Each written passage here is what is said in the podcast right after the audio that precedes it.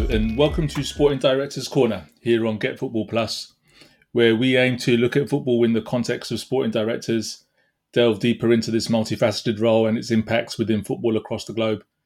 My name is Shailash, I'm the COO at Get Football Group, and I'll be your host today.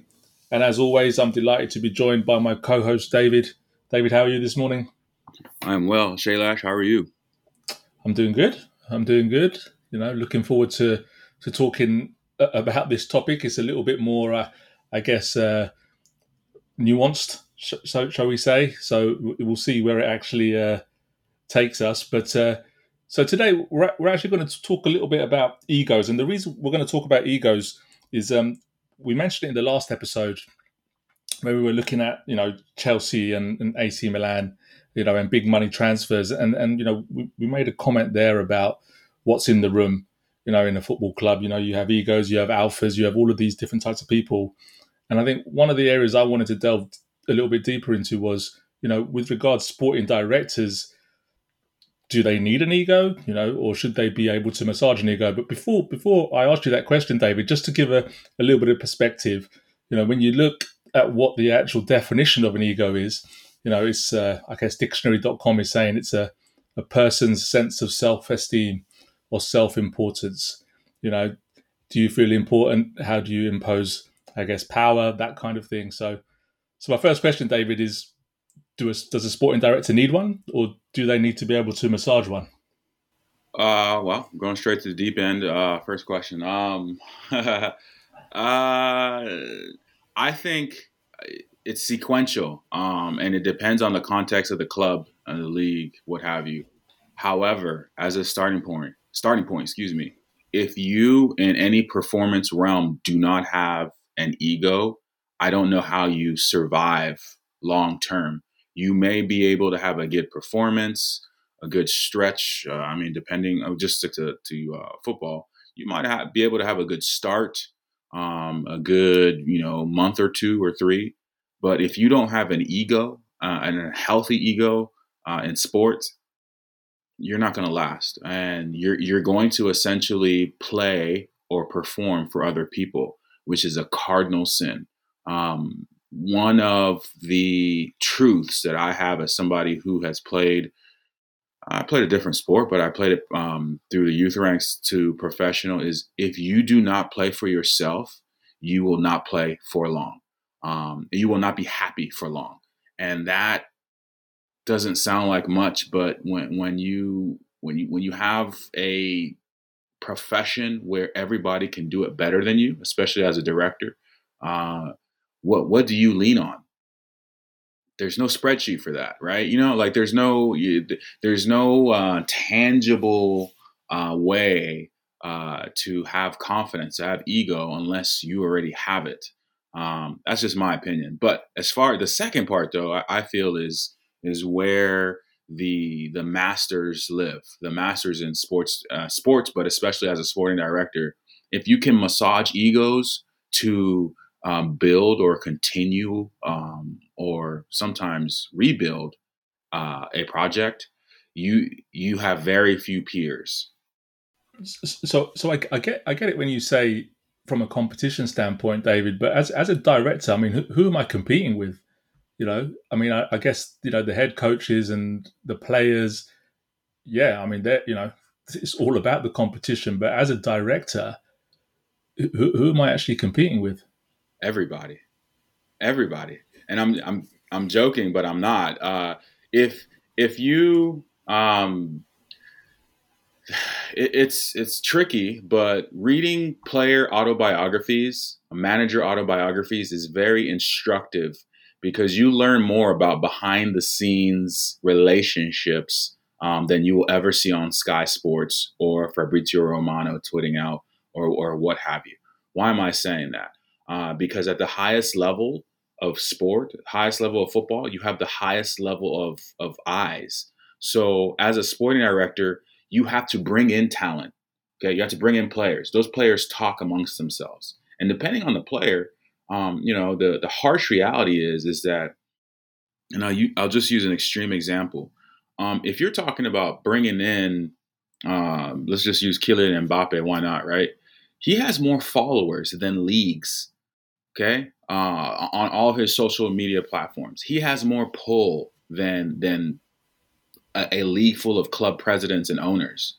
Um, just as far as socially, so you have somebody who wants to be in charge. Yeah, I will come play for Club X, but I want um, my my my buddy, my my my pal, um, who played with me in the youth ranks. I want him to come too no matter if he's standard or substandard or even viable for your project. How do you, as a sporting director, handle that? You have to have an ego because if you just, here's that word for you, sublimate, if you sublimate yourself to that player, how, how do you keep your project online? Same thing, but even at a higher level with a manager. Managers i mean we talk we might have a podcast about sporting directors. Sporting directors might you know be more popular or, or, or more visible maybe is a better word. But managers the majority of above average managers still grew up in an environment where they had final say on everything player uh, related right? So how do you manage conversations and how do you how do you achieve alignment with a manager in recruitment and building uh, the squad out? You have to have an ego, or he's going to walk all over you. Like you, you have to have an ego.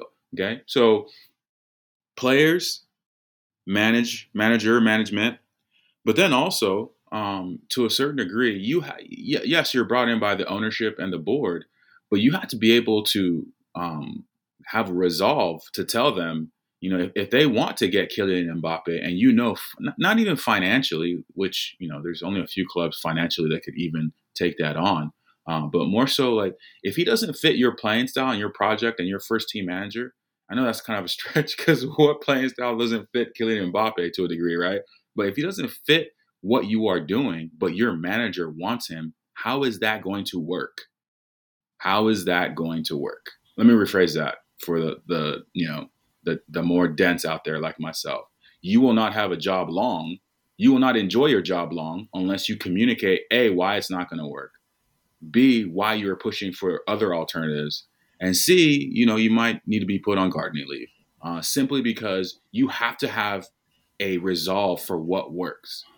That that is sporting directors. They all have egos, but it's in how they execute it that matters. Everybody has an ego. Everybody has it. You have to have an ego, but you have to know when to execute um, what you believe in and how you want to be treated.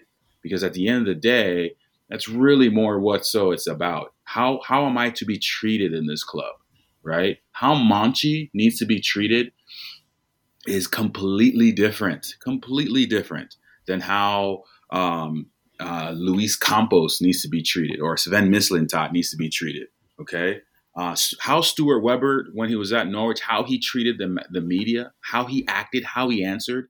Um, and I, I say this respectfully, but like we, we have to understand that he's building a persona to protect the project and the club. That's probably not who he really is, right? Like again i'm i'm trying to emphasize that like think about him.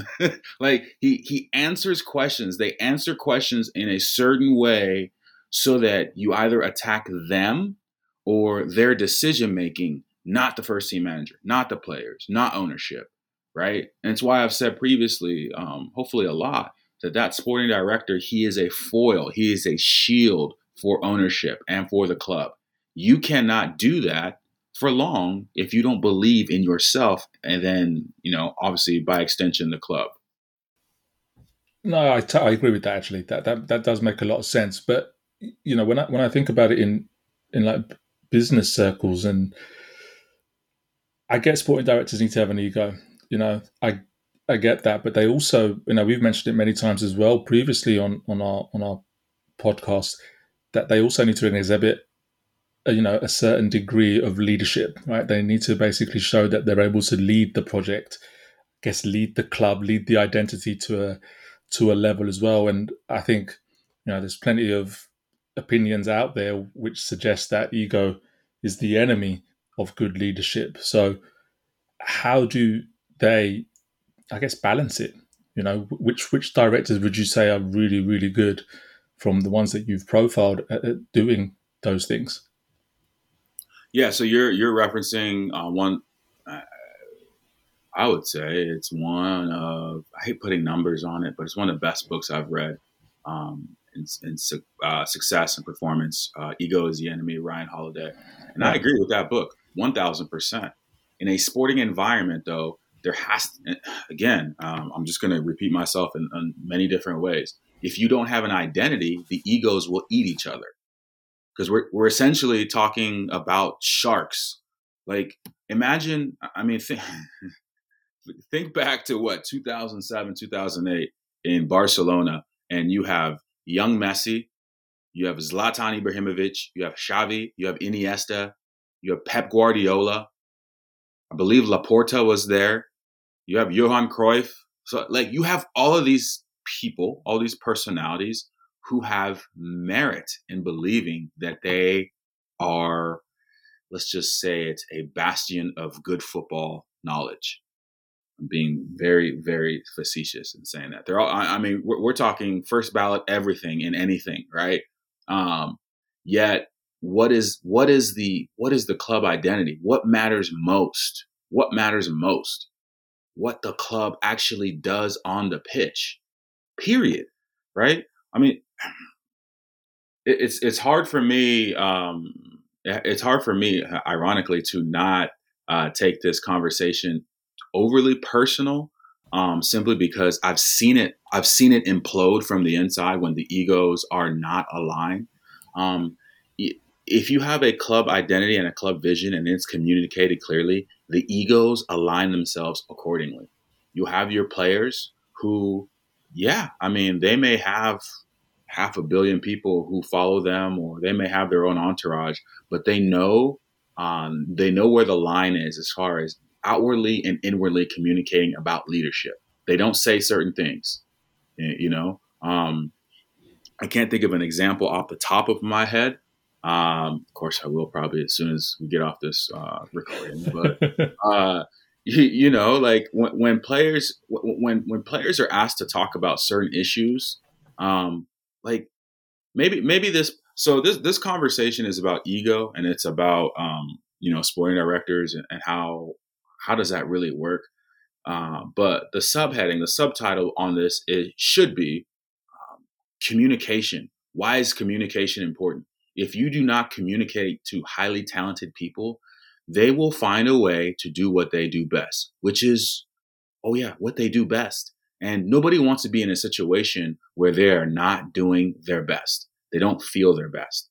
Um, we are we are so removed from the lack of access to uh, training ground and you know um, seeing um, Cristiano Ronaldo doing leg presses when everybody has left the, the facility. We're so removed from that cloud or that veil where we only really got to see players um, and on TV for adverts and commercials, and then on match day.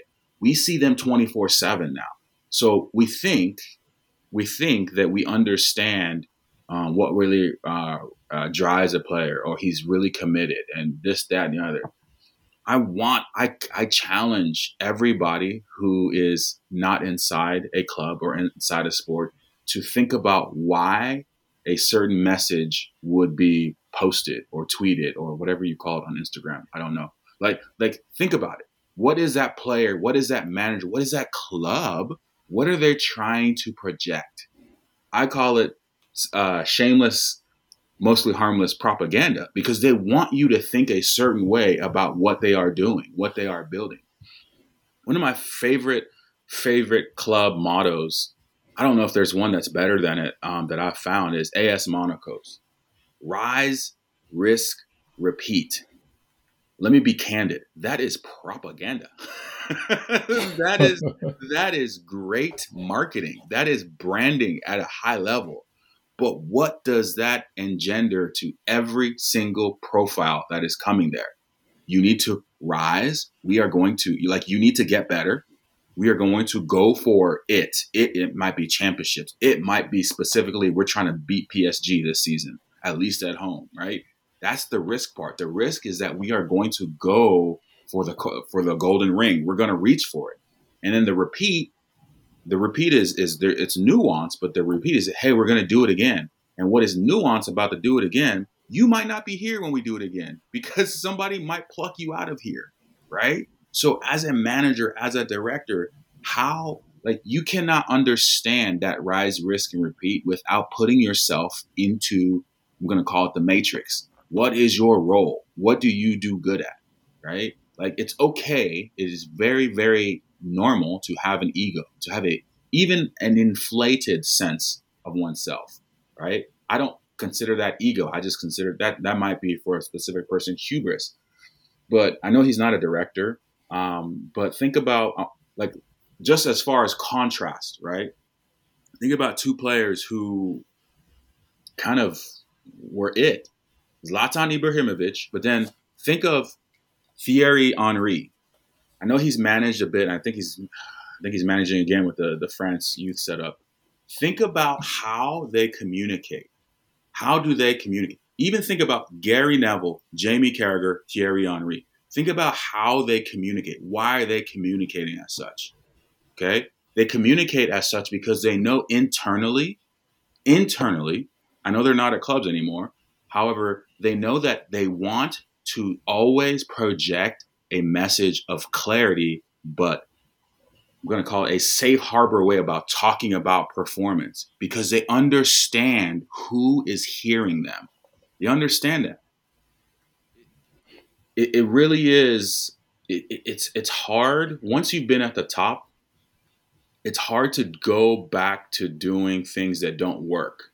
A perfect example for me is um, uh, Damien Comolli, who's at Toulouse. Y- yeah, I mean, I, I, understand he might not be everybody's uh, favorite cup of tea, and, and things didn't work out as cleanly. You know, when FSG came into Liverpool, in a, in a sense, in a sense. But when you see what works, and when you know how to match data, analytics, whatever you want to call it, performance metrics, when you know how to balance that with human capital, with human leadership, and with care and with compassion and understanding the supporters, you put yourself in a position where when you know what works, you know what buttons to press. Um, there's a player. I'm gonna, let me see if I can find. There's a player that uh, that uh, um, Redbird uh, Toulouse sold or, or let go here recently, and he had a couple side comments about um, Toulouse and Damien Comolli, and Damien D- Comolli shut shut it down in a way that was kind of very seemingly there was a lot of ego in it, but um, you do that you you apply your i'm going to call it personal touch in communication. You let who you are fly when it's in line with the project or or in defense of the project so i'll go ahead and let you answer the next question but then i'll, I'll find that um, I'll find that player. I, I, I, see where you're coming from, David, on that. But you mentioned Ibrahimovic before, right? Big ego, right? You seemingly. Know, he, seemingly. Okay, seemingly. Fair enough. I mean, have you read his book? if you listen to him, it's, it's, hilarious. But it's, you know, I would advise anyone to, to, to listen to that because it really is an eye opener um, on Ibrahimovic and the character he has. And I, I, think everyone should read it, to be fair. Um, to get an understanding of just the way he thinks. I mean, that, that's an elite operator right there. But he was at AC Milan, right? You had Maldini there. Yes. Uh, not necessarily. I mean, you know, I never really saw an ego apart from the way he played. But I guess do you have to match these things up at clubs as a sporting director? So If you're at a club like Milan, a big club where you have big egos, you know, if you're if you're if Ronaldo is at a club like Man United and who's managing that, who was doing the same kind of sporting director role at Juventus to manage that level of ego of a player. It's I'm, I'm thinking about the setups, the structures. You know, even Damien Comolli, right? When FSG came in, they start. You know, Liverpool started performing. You know, they got some big characters in there. Jurgen Klopp, all of you know, and it's like, well, is Damien Comolli the right fit now? So I, I'm just thinking about structures and where certain sporting directors fit. Do you, do you see where I'm coming with that? yeah, and this is this is why it goes back. Um, that's why I try. I don't know how well I did, but I try to answer the question initially by talking about the identity and the vision of the club. Because we can talk about Zlatan, we can talk about Comolli, we can talk about Monchi, We can talk about Damian Murtaugh. We can talk about whoever we want. The club is led by ownership and a board who um, I would lean more on the side of wrongly hides. I say that respectfully. They hide behind the sporting director. They don't. They don't want. They have enough. Um, I almost called it egress. Big word alert Monday, but like they have enough riches and they have enough. They have enough stuff that they don't always want. They only really want to be seen or heard around the football club when things are going great, right? Yeah. So when we hear about uh, or when we see the Tony Blooms or when we see the Matthew Benhams on a regular basis, that is not normal. It is not like I, I want, if nothing else, to answer your question directly initially, or at least for me to try. Um, yes, yes, that there is there is a time and a place and the structures that we don't always have privy knowledge to, right? Um, we think we do because we we piece together a lot of information, but we won't. We never will. Like uh, what happened at AC Milan, we probably won't know for another two, three years on the early side, right? I would bet, this is me, this is my opinion, my assumption. I would bet that there's some level of, okay, um, on Maldini's side, look, we won the Scudetto. We have a certain level of talent here. Um, looking across the the Serie A landscape, we need to go in this direction, probably slightly higher profile. Or, or we need to. I mean, again, I don't, I don't know. I'm not inside the club. I'm not even trying to act like I even know. I'm just uh, presenting uh, the the thought piece here. Or he's saying, no, we have what we need. We have what we need. We are two windows away from maybe getting Kylian Mbappe or maybe getting whoever whoever on the landscape, but we we need to hold, as they say here here in the states, we need to keep our gunpowder dry so that we can get what we specifically want, or what AC Milan, the club, the crest specifically needs. That's not till 2025.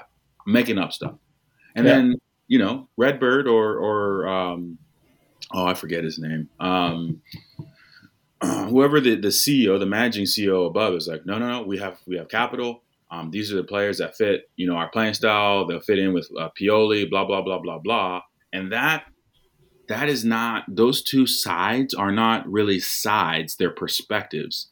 But who has the upper hand? Whoever's directly tied to ownership, right?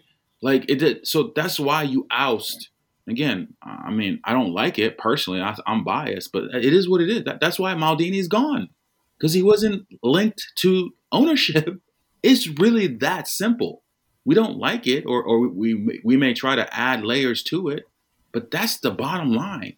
So if you're not a, no matter how great your ego is, no matter what you have done for the club, no matter what you have done in a league or even literally on the pitch, if you're not aligned with the person who writes the checks and pays the bills and the expenses for the club, it, it doesn't matter if you have a great ego or you have a non-ego or you massage egos. You won't last.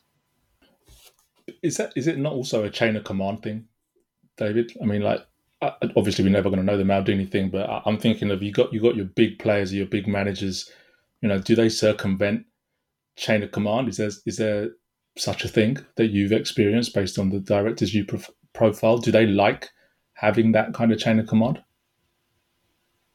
Uh, it's a fair question. I, I don't think that you, if you're a sporting director, and you, let's be honest, some sporting directors, um, just because of um, wanting to take the next step uh, in a, and there's nothing wrong with wanting to build uh, build your CV. I'm, I'm not really getting at that. I'm just saying more so, you know, a new opportunity, new exposure, new contacts, new profiles, um, new reference points you take a, a job, uh, a recruitment job in a different context, whether it's in the league or in a different country, and you realize within 90 days, oh, wow, this isn't what I thought it was going to be.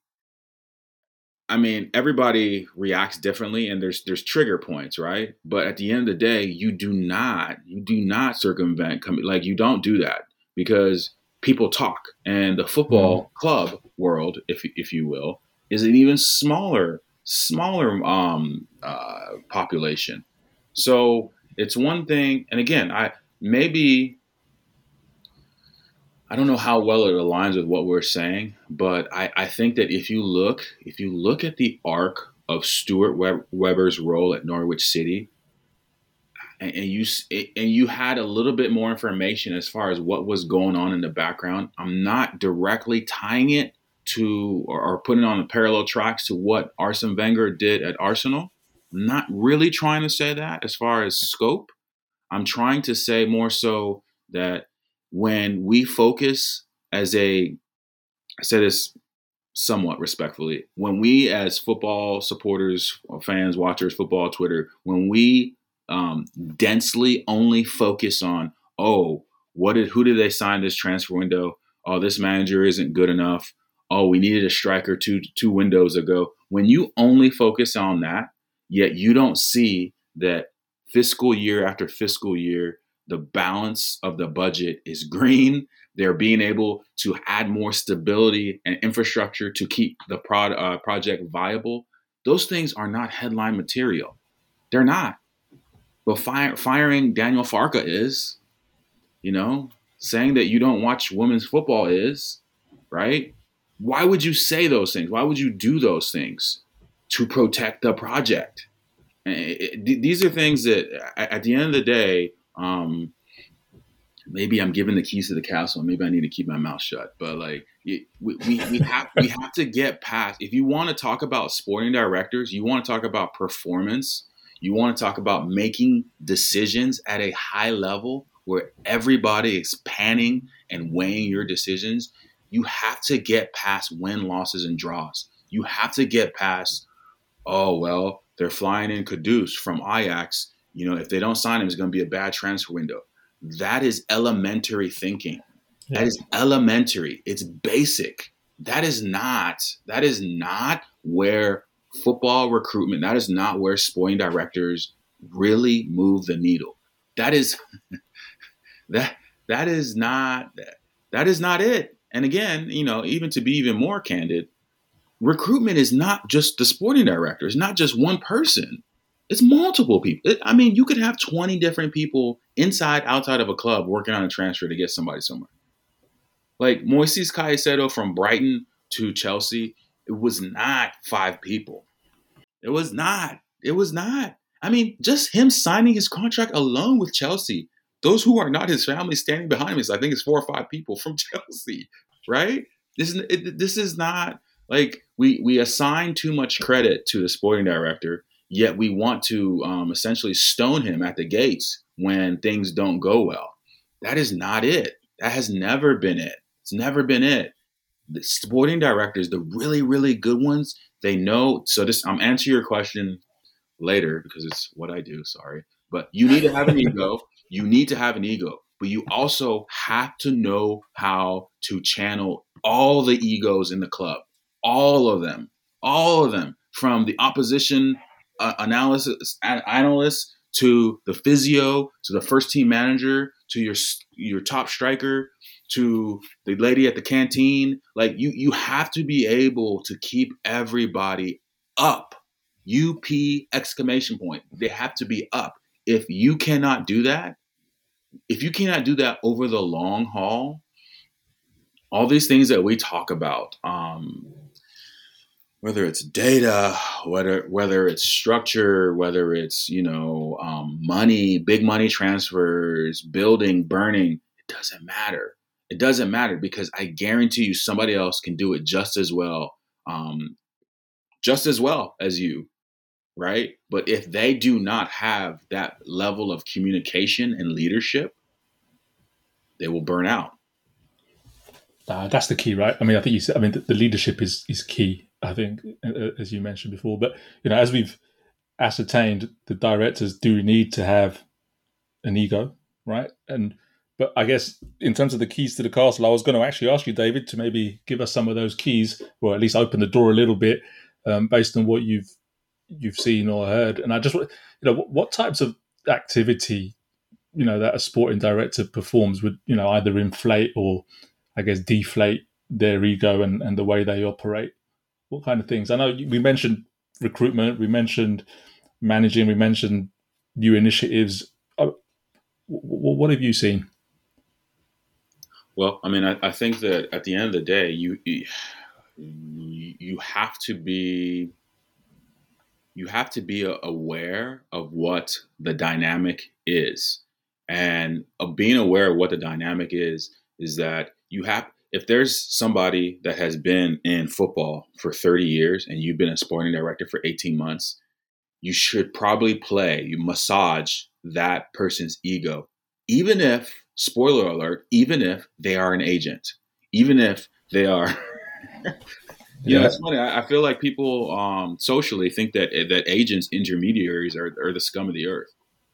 It's not true. I mean, yeah, you're always going to have some that are just scoundrels. I mean, it is what it is. But like the majority of them are not that. If you if you could hear some of the stories that I've heard from agents about what they've done, what they've tried to not let happen for their players, you would say to yourself, "Whoa." I, I thought you were just a, a money grubbing, you know, soulless human being, right? But you, as a sporting director, you have to you have to know, and this is it's going to sound manipulative, and to a degree it is. But um, this is this is the game that you've you've chosen to to go to the highest reaches on, or to whatever reaches you're comfortable on. You have to understand how to get one step closer to where you can get the project to the next phase. Period. Some people say chess. I don't really. I mean, chess is fine, but it's too static for me. Only one, like one, like to me, it's it's to get super uh, uh, abstract. To me, it's jazz. How do you play the next note without knowing who's playing next? Right? Like maybe not a great example, but like like you have to make music. You have to consistently, and again, this goes back to the pre- your previous questions. I'll just keep throwing Stuart Webber's name out there. What? How do we get it to a point where people are are not um, they're not attacking the bigger project, right? Look at look up look up the owners of Norwich. Look them up. Look them up. You you you get to see really quickly that Stuart was doing. I want to joke around and say I was doing the Lord's work. No, no, no. I, am saying more so that Stuart was doing his best to build, build, build, build, stabilize, stabilize, stabilize, stabilize, and keep the masses, the supporters happy, happy enough so that the major building projects, whether he signed on to them and communicated as such to the owners or not, or he said, you know what, I don't know, I don't know if, and this is me, I'm making this up. I don't know if I, how much longer I can take this on. I have other things I want to do in my life. But I want to make, I'm just making this up, but I want to make sure that the new facilities are done by 2024. If I can, if I can get to that point, there's somebody else who's just as capable, if not more capable, who can take this on and take uh, the club to the next level. We we are mistaken. We are mistaken if we think that one person is the torchbearer for the um, let's just call it the the, the higher the higher realm of a club. It really doesn't happen. It really doesn't happen. The the only example that I can sort of think of um, is Real Madrid with Florentino Perez, but that's a slightly different deal. Um, Arsene Wenger, as much as he did for Arsenal, he he's human. He's human, right? And he got to a point where, and this is me saying this, where literally physically he cannot do all of what he did even 10 years 5 years prior 5 seasons prior. Somebody else has to do it and or we need to fracture all of his responsibilities so that the bigger project can get done. Listen to a podcast with mario gomez technical director of red bull football. And one of the things he said um, just I mean, he was actually talking about his playing career, but it's I, I think it, it, it's the same in recruitment. It's just a little bit longer window um, there's there's always another opportunity. It's not that you're always happy and you always you know make the most of them, but like you always have to have this mindset. There's there's going to be another opportunity So I need to just keep focusing on what works. And when we talk about ego, when we talk about being able to massage egos, sometimes it's publicly having a scapegoat or being being the scapegoat, right? Sometimes that's fair.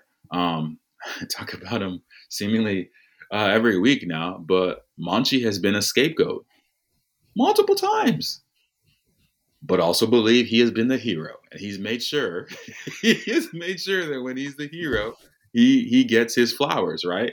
So it, it's not it's not as clean um, of a of an answer as I think we would all like, but there's a time in a season to be the bad guy or the villain, if you will. Um, you know, the one who's who's been tasked with cleaning out the squad. Man, you got to do that sometimes, right?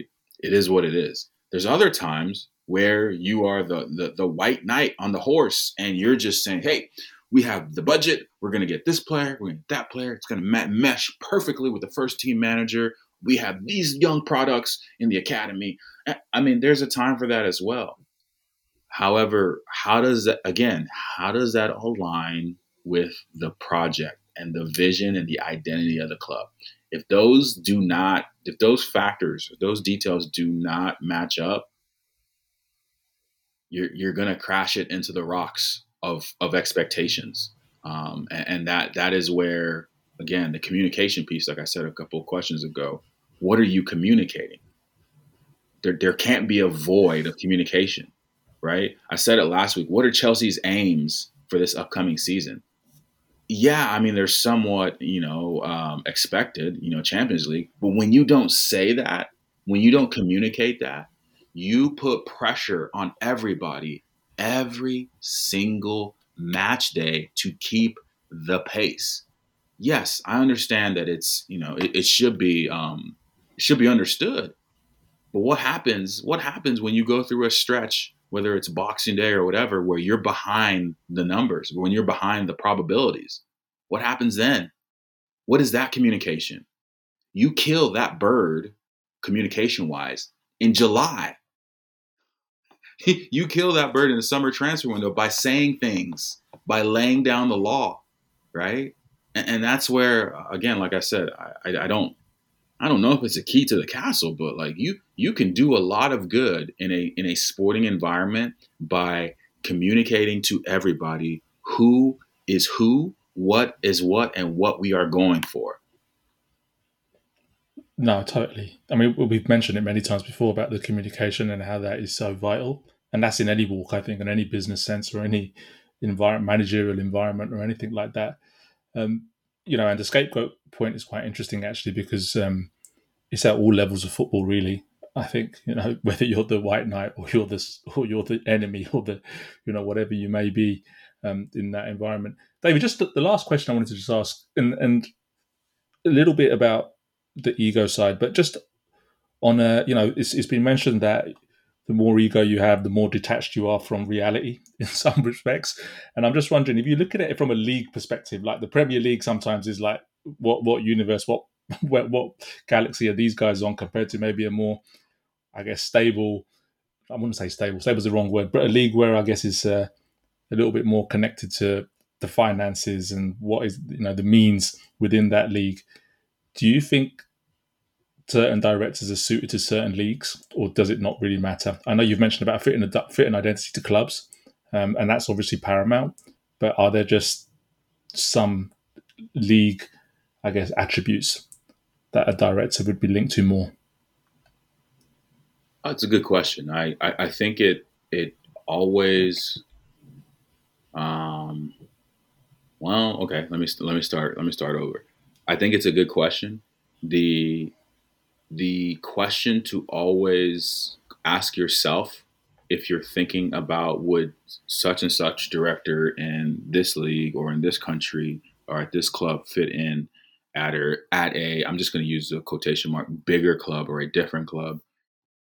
I mean, owners, owners, ownership, boards, chairmans, whatever, what have you, they they are the club. They are the club um, they they have to be able to see and have an infrastructure of of I'm going to call it decision making that actually works. So a perfect example is um, Aston Villa. They signed Johan Long Lange from uh, FC Copenhagen in Denmark. I believe that was either end of 21 or early 22. They signed him. Um, he is not Monchi. He he likes to build stuff behind the scenes. He's more of a pathways guy. He's thinking about the academy. He's thinking about 2026, 2027. Um, how, how do we make sure that we get as much uh, output, flow through and output from what we already have while um, trying to accumulate as many complementary or supplementary parts as possible. So my question, and this is me internally before it was it was fairly obvious that Monchi was going to Aston Aston Villa. I was like, okay, so if if if Lange stays, then what, right? Because again, I mean, we talked about it.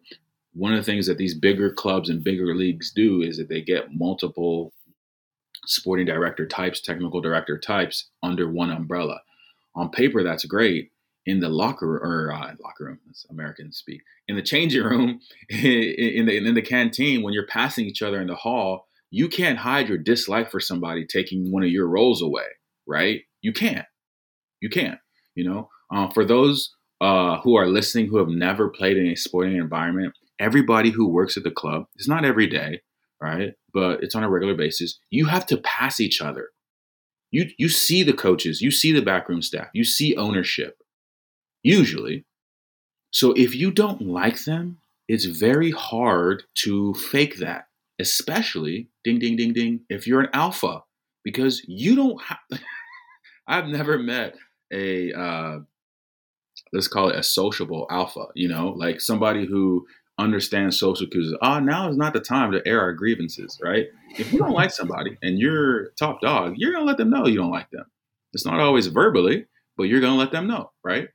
So my question with uh, with Aston Villa, uh, a couple, well, it's almost been two or three months now. Was like, okay, so how does that work if they all stay? And from what I hear, um, Johan Lange is doing great work, but he prefers he prefers to be more in the background, and he prefer, prefers to be more of the pathways person. Monchi is obviously, I mean, at this point, all but worldwide, and is an icon. He's a symbol of the role. So let him do the bigger deals. Let him do the more uh, public-facing roles. Let him be in uh, I'm gonna say incognito, in, uh, in simpatico with Unai Emery. Let let them do all that, but let's take away some of the more supplementary long term build um, uh, criteria that we normally would have one person do, one director do, and keep that in Johan Lange's um, wheelhouse. So the and I hope I hope I'm answering your question. Um, there, there's there's always an opportunity to have alignment and I'll say symbiosis with what you're doing, but it is incumbent on ownership to define and communicate expectation for everybody at the club. Period. Like that is that is it. Like that I mean, what business, what successful business has seven different owners? When you find that one, let me know. Right? There is one owner, and he may have somebody who does his dirty work, if you will, say an office manager or president, whatever, whatever their title is. But there is one owner, one decision maker. And that is up to everybody else beneath him to honor and respect.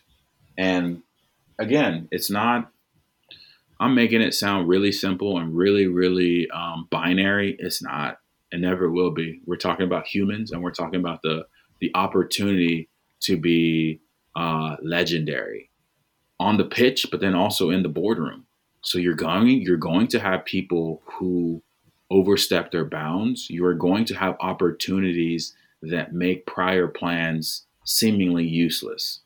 So in in that vein, everything I'm saying is valid, but it does it doesn't matter until it's tested. Doesn't matter until it's tested. So that's why when I talk reverently about clubs like, say, Athletic Bilbao or uh, the Red Bull Leipzigs and Red Bull Salzburgs, Sturm Graz, um, even to a certain degree, like Bayern Munich. It's it's so hard. It's so hard to have um, guidelines and and a culture that you're either in or you're out of. It's so hard because it, the easy thing to do is to take the next opportunity, and you see that all the time. You see it all the time, especially in the Premier League. We have the money, we have the opportunity, we have parachute payments if it all goes bad. That's that's yeah. problematic.